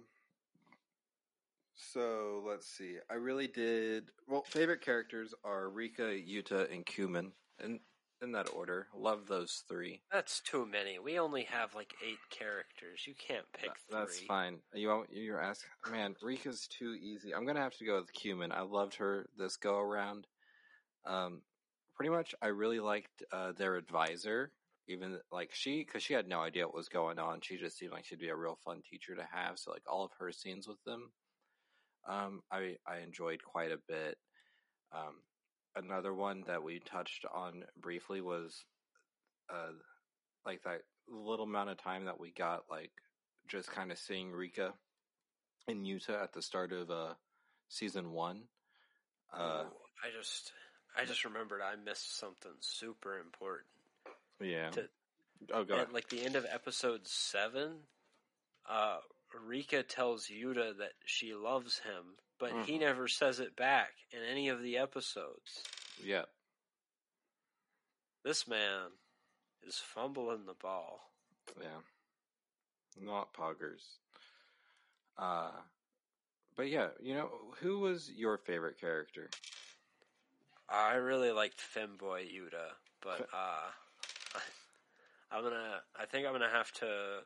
Oh, it's a tough one because they're they're all pretty balanced. But I'm I'm just gonna go with I'm gonna go with Rika as the the easy one, the carry of the show. Yeah. But like, uh, they they they all were like fairly balanced. Like they had their their ups and downs. Like Dekomori was funny, but also she was kind of annoying, Mm. and and she had that one really mean moment. You And know, like Shinka was nice sometimes, but she was also really fucking mean sometimes. But uh, yeah. how about a, a favorite moment? Ah, favorite moment? Uh, probably the the intense bike ride in episode twelve of season one.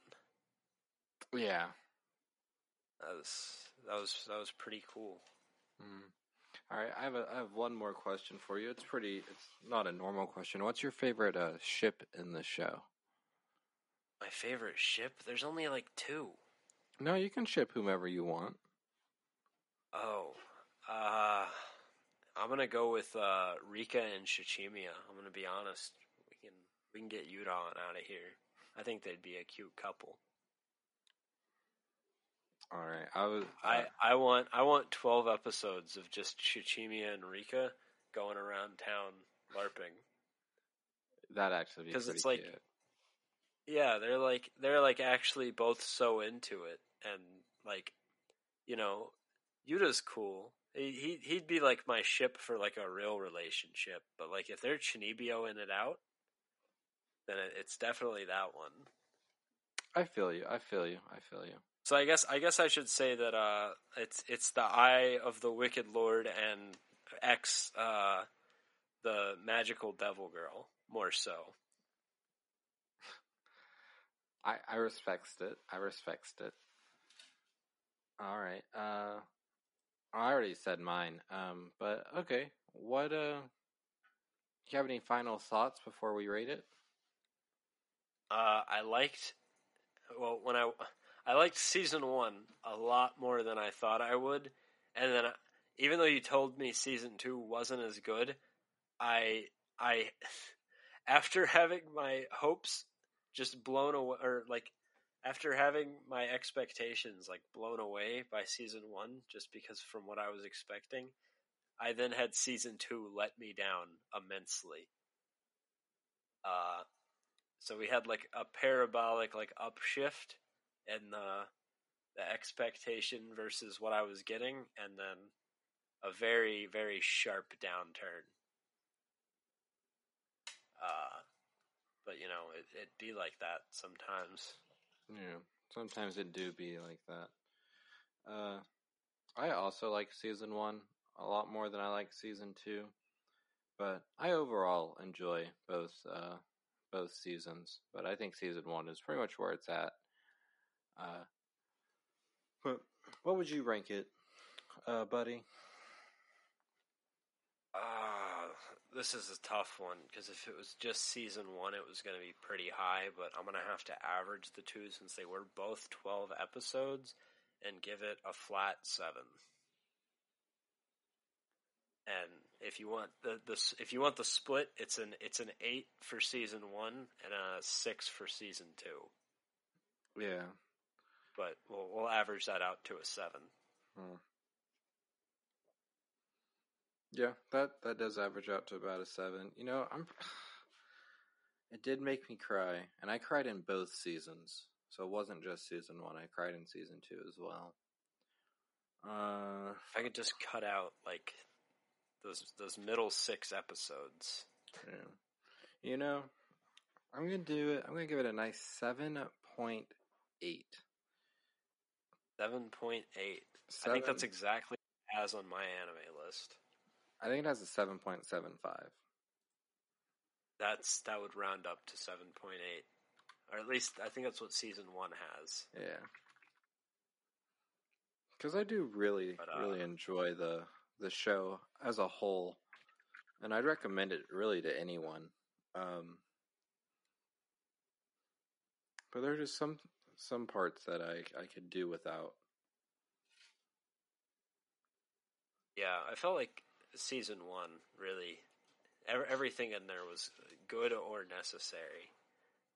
So, but uh, yeah. Oh, you know, we forgot to we forgot to give it a we forgot to give it a quirky rating. We just gave it a regular number. Oh, number. all right. Let's let's go back and do it again. Let's go back and do it again. What would you actually rate it All this time? Um, I'm gonna I'm gonna go with seven. Uh, seven LARPing girls dropping onto my balcony out of ten. Okay. And I will go with 7.8 Magical Girl Blast into the darkness out of 10. Can you divide those into point eights? Well, one of them wasn't at full power. That's that that that that's fair. All right.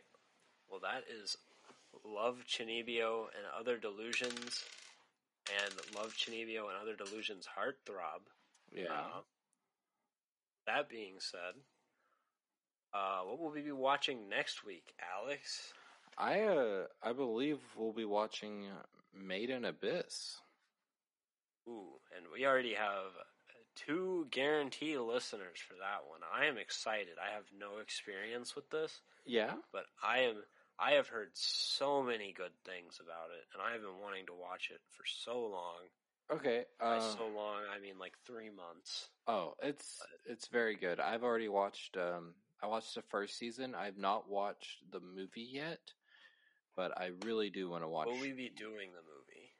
uh if I can find it, I will myself probably watch it after I get done with season one. But we don't have to watch it for the show. Let me see what it's on. Uh, it's probably Uh. on the on the high seas. The what? It's probably on the high seas. What are you, what are you talking about? The movie Dawn of the uh, Deep Soul, I believe. Yeah, where where can we watch it?